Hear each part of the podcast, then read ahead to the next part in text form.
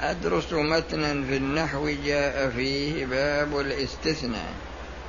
يا أخي فيه كتاب علشانك تستفيد اسمه الاستغناء. في الاستثناء مجلدان كبيران.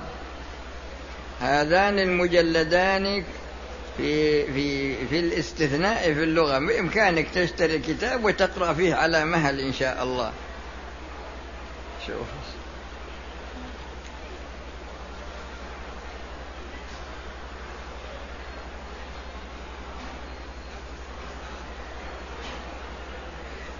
وهذا يسأل عن الفرق. يا أخي العقود اللازمة مثل عقد البيع مثلا والعقد الجائز هذا يعني الشيء العقد اللازم اللي ما يملك أحد الطرفين يعني ما يملك أحد الطرفين على الطرف الآخر آه، إبرامه ولا الرجوع أيضا إلا بتراض منهما جميعا. لكن العقد الجائز لا. مثل عقد يعني فيه عقود الآن في الشريعة ذات إرادة واحدة. مثل الإنسان يبي مثلا آه، إنسان وعد إنسان مثلا عارية يبي يعير الشيء. هذا تجد أنه عقد جائز إن شاء أنه يمضيها ولا يعني يتأخر عنها. وهل وجود إيش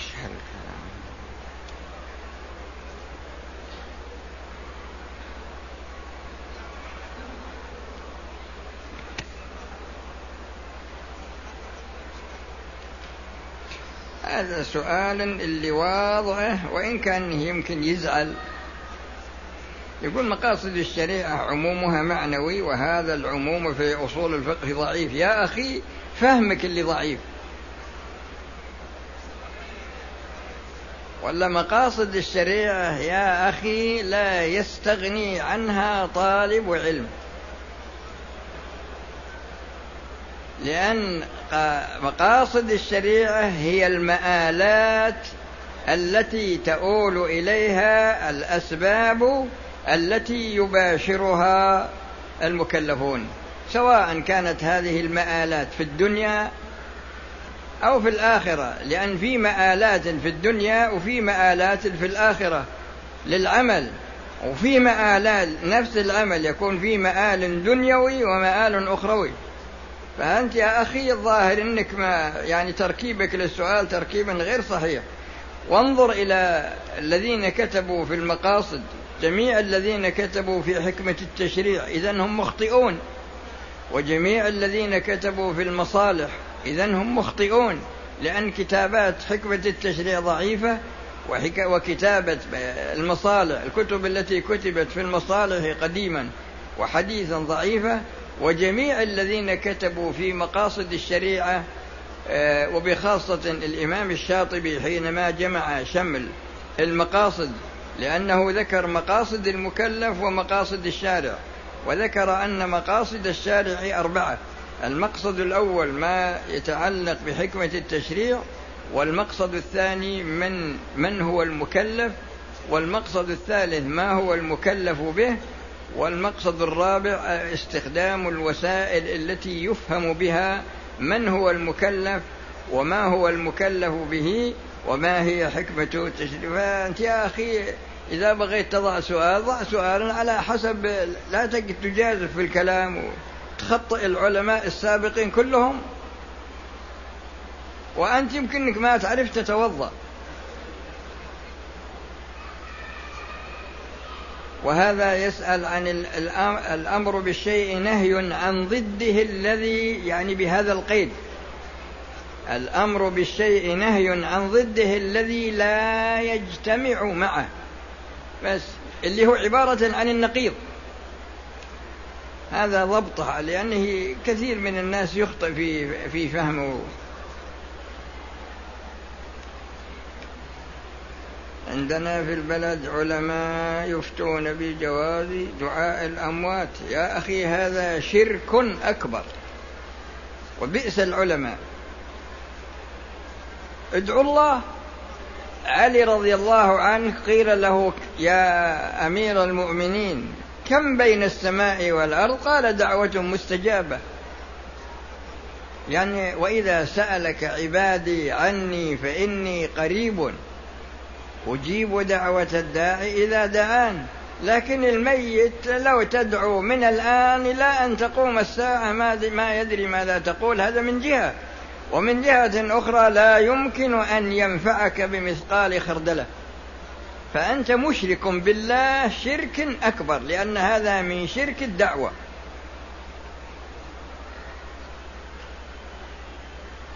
يقول امرأة اعتمرت وقبل تحللها قصت الشعر. جزاها الله خير. جامعها زوجها بعدما قصت الشعر ما عليها شيء. لا إذا كان قبل لكن هو هنا يقول جامعها زوجها يعني بعد قص الشعر. لا. امرأة اعتمرت وقبل تحللها بقص الشعر جامعها زوجها وهي ناسية. بهذا الأمر فما الحكم؟ الحكم عليها شاة تذبحها في مكة وتوزعها على فقراء الحرم فإن لم تستطع فإنها تصوم عشرة أيام.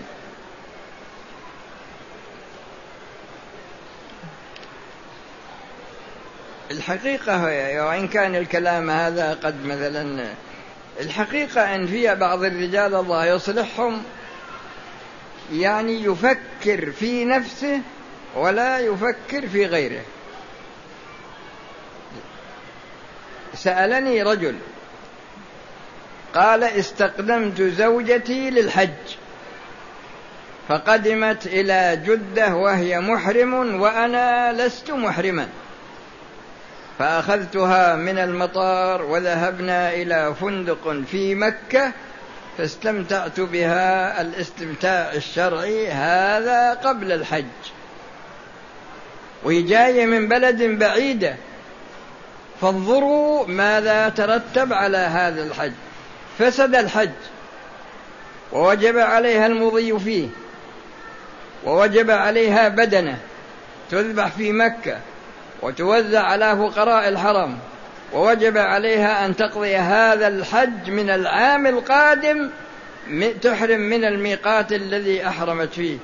فبعض الرجال هداهم الله يفكر في نفسه ولكنه لا يفكر في مصلحة غيره. كما هو موجود في بعض الرجال مع بعض تجد إنه يفكر في مصلحته ولو تضرر الشخص الآخر. ولهذا الرسول صلى الله عليه وسلم وضع طريقا مستقيما فقال لا يؤمن أحدكم حتى يحب لأخيه ما يحب لنفسه. كلمة أخيه هذه سواء كان ذكر ولا أنثى زوج ولا أم ولا أبو ولا أخو ولا أي واحد من بني آدم. لا يؤمن أحدكم يعني لا يكون كامل الإيمان. يعني يكون إيمانه ناقص لأن هذا من باب الغش. فمثل هذا الرجل الذي استقدم زوجته من بلد بعيدة وأفسد عليها الحج وألزمها ببدنه وألزمها بحج قادم. هل هذا من الحكمة؟ يعني هو بإمكانه أنه يأخذها من جدة وتجي وتعتمر تطوف وتسعى وتقص في خلال ساعة واحدة. ثم بعد ذلك يستمتع بها إلى أن تحرم بالحج. لكن سبحان الله بس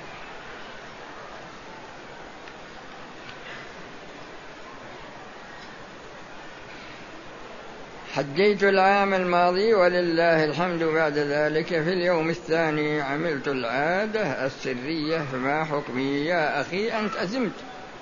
في اليوم الثاني من أين اليوم الثاني؟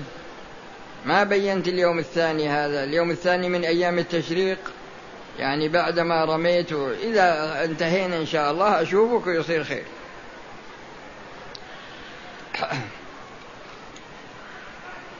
وهذا يقول هل تمنع الحائض من مس المصحف نقم؟ نعم تمنع من مسه ومن القراءة.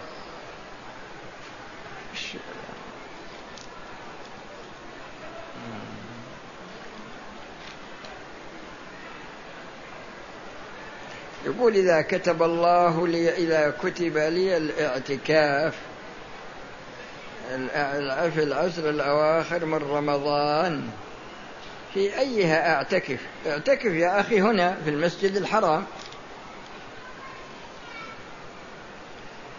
هذا إذا كنت في مكة وإذا أردت أنك تعتكف في بلدك تعتكف في مسجد جامع يصلى فيه الجمعة حتى ما تحتاج إلى أنك تخرج.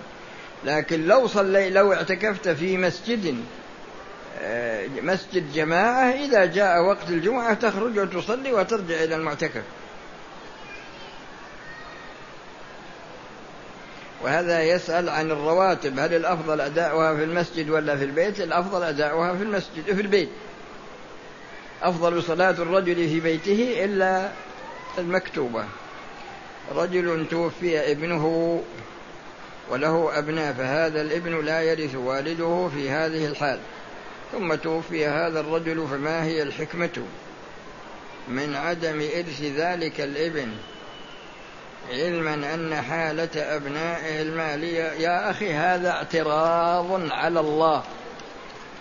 أنت تعترض على الله تقول لماذا لم يورث الميت؟ هذا في باب المقدرات باب المقدرات توقيفي. ما لأحد حقا مثل الحين لو قال ربي لماذا جعل الظهر أربع والناس يجون تعبانين؟ ورما خلى الظهر ركعة واحدة وخلى مثلا الفجر يخليها أربع ركعات ست ركعات لأن الناس يقومون نشيطين.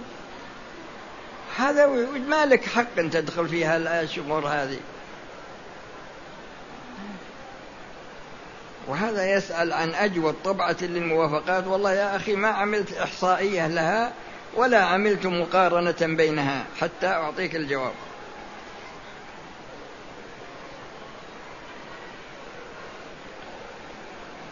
وهذا يسأل عن أمور تتعلق بالزواج. إن شاء الله إذا كانك تبي تتزوج إذا انتهينا إن شاء الله أشوفك وأعلمك. مثل واحد سألني في الحرم يقول تزوجت زوجة ماذا أفعل بها؟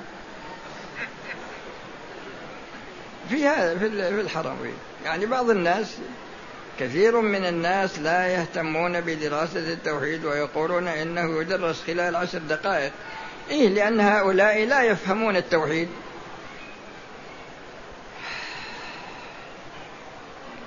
لأن فيه الآن عندنا ظاهرة. وهذه الظاهرة هي إضعاف الدين في نفوس المسلمين على جميع وجه الأرض. يعني تقليص الدين من نفوس الناس بأي وسيلة كانت. وهذا غزو عقائدي. من الكفار لأن فيه غزو ماد مالي وفيه غزو عقلي وفيه غزو أخلاقي وفيه غزو نفسي وفيه غزو ديني. هذا يعني خمسة تبع الضروريات الخمس. كلها تجدون الدول الكافرة مركزة على جميع على غزو المسلمين على وجه الأرض في هذه المبادئ الخمسة. فمثلا إشاعة الربا. هذا غزو مالي. يعني يكثر حتى يستسيغه الناس ولذا جاء في الحديث يأتي الناس يأتي على الناس زمان يأكلون فيه الربا ومن لم يأكل منه ناله من غباره. يعني هذا يدل على فشو الربا. هذا الغزو المالي. ولهذا الآن أصبح ال ال ال أصبح المقياس التجاري في العالم هو الربح والخسارة وليس الحل والحرمة إلا من شاء الله من خلقه. الغزو الأخلاقي هذا يركزون فيه على النساء على إخراج المرأة بأي وسيلة كانت. والغزو العقلي هذا إشاعة المخدرات والحبوب جميع الوسائل المفسدة للعقل. والغزو النفسي هذا مثل ما يحصل من القتل يعني إشاعة القتل بين المسلمين في الشيشان وفي أفغانستان وفي العراق وفي السودان وفي كل هذا من عمل الكفار. كل هذا من عمل الكفار هذا غزو نفسي يعني يقتل المسلمون يقتل بعضهم بعضا. والغزو الديني هذا كما ذكرت لكم يعني خلخلة. العقائد في نفوس المسلمين بأي وسيلة كانت. مثل هالحين يقول هذا دراسة التوحيد وشي يكفيها عشر دقائق. يعني متضايق من يعني يدرس الهندسة الكيمياء الفيزياء ويمكن يدرس السحر ويدرس الشعوذة ويدرس علم النجوم. يدرسها سنين ويتضايق من دراسة التوحيد. مع أن التوحيد هو الأصل. موسى عليه السلام قال يا ربي علمني دعاء أدعوك به. قال يا موسى قل لا إله إلا الله. قال يا رب كل عبادك يقولون لا إله إلا الله. قال يا موسى لو أن السماوات السبع وعامرهن غيري والأراضين السبع في كفة ولا إله إلا الله في كفة لمالت بهن لا إله إلا الله. والمقصود من لا إله إلا الله يعني تحقيق منطوقها وتحقيق مفهومها. تحقيق منطوقها إثباتا. توحيد الألوهية وتوحيد الربوبية وتوحيد الأسماء والصفات. وتحقيق يعني يعني مفهومها هو نفي جميع ما يضادها سواء كان من جهة نفي الأصل أو نفي كمال الأصل أو نفي الكمال الواجب أو نفي الكمال المستحب. هذه أربعة. لكن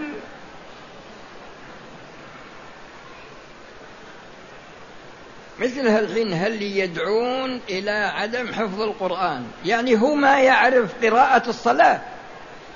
لو يدري يعني مثلا لو تقول له صل واقرأ سورة كذا ما استطاع يقرأها عن ظهر قلب ولا يستطيع يحكمها لفظا.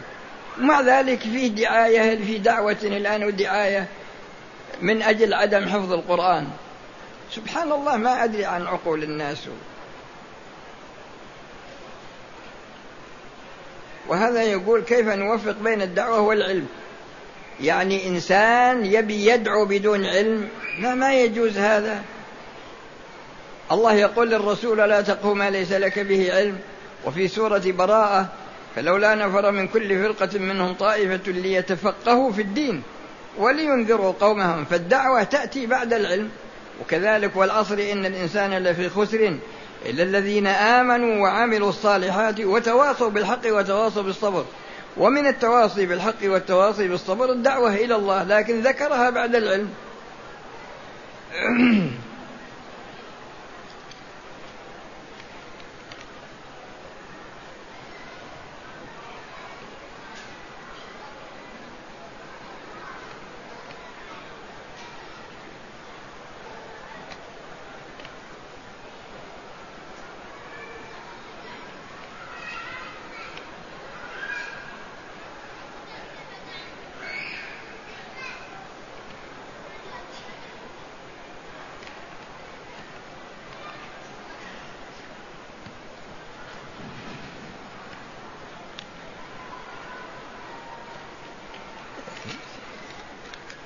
هذا يسأل عن رؤيا.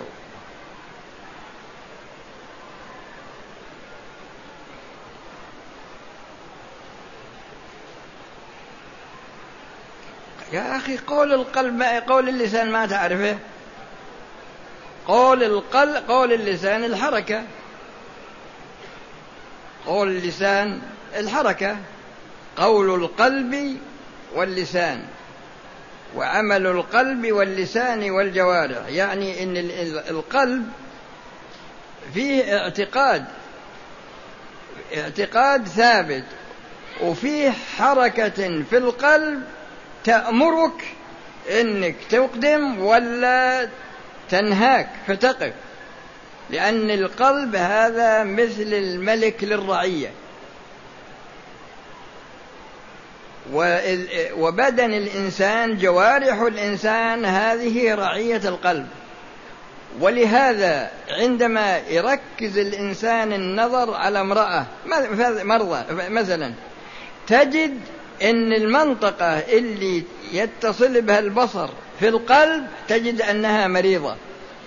هذه منطقة البصر في القلب تجد أنها مريضة. نفس الشيء الشيء إذا كان بيستمع إذا استم مثل اللي يستمع الغنى.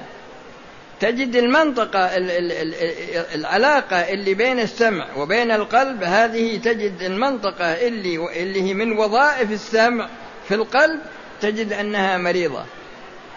كذلك ما يقدم الإنسان على استماع الغناء إلا برسالة من القلب ولا يركز بصره على مثلا النظر, النظر إلى أمر محرم إلا برسالة من القلب للبصر. ولا يعني يغمض لو رأى امرأة مثلا رآها المرة الأولى اتق النظرة بعد النظرة فإنها لك الأولى. لكن لما رآها صرف نظره عنها هذا الصرف هو رسالة من القلب. يعني يقول له القلب اصرف بصرك. لكن هذا يحتاج إلى توفيق الله للعبد.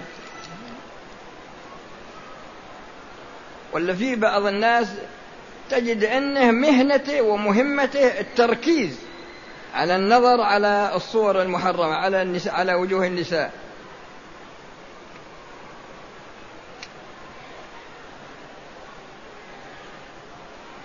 وهذا يقول ما معنى القاعدة التالية؟ النسيان ينزل الموجود منزلة المعدوم ولو ورما كملتها ولا ينزل المعدوم منزلة الموجود.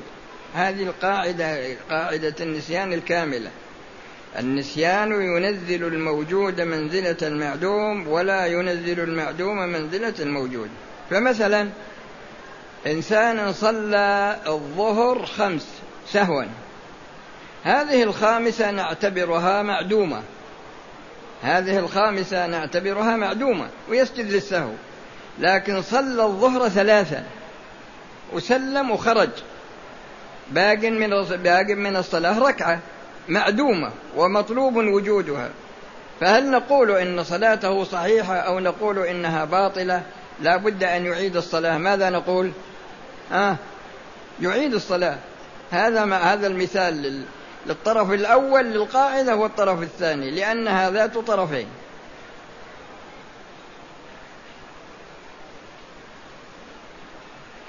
هذا يسأل عن النظر إلى المرأة التي يريد أن يخطبها. ينظر إليها.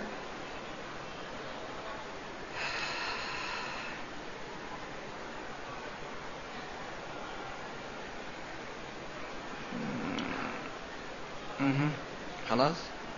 السلام عليكم ورحمة الله وبركاته.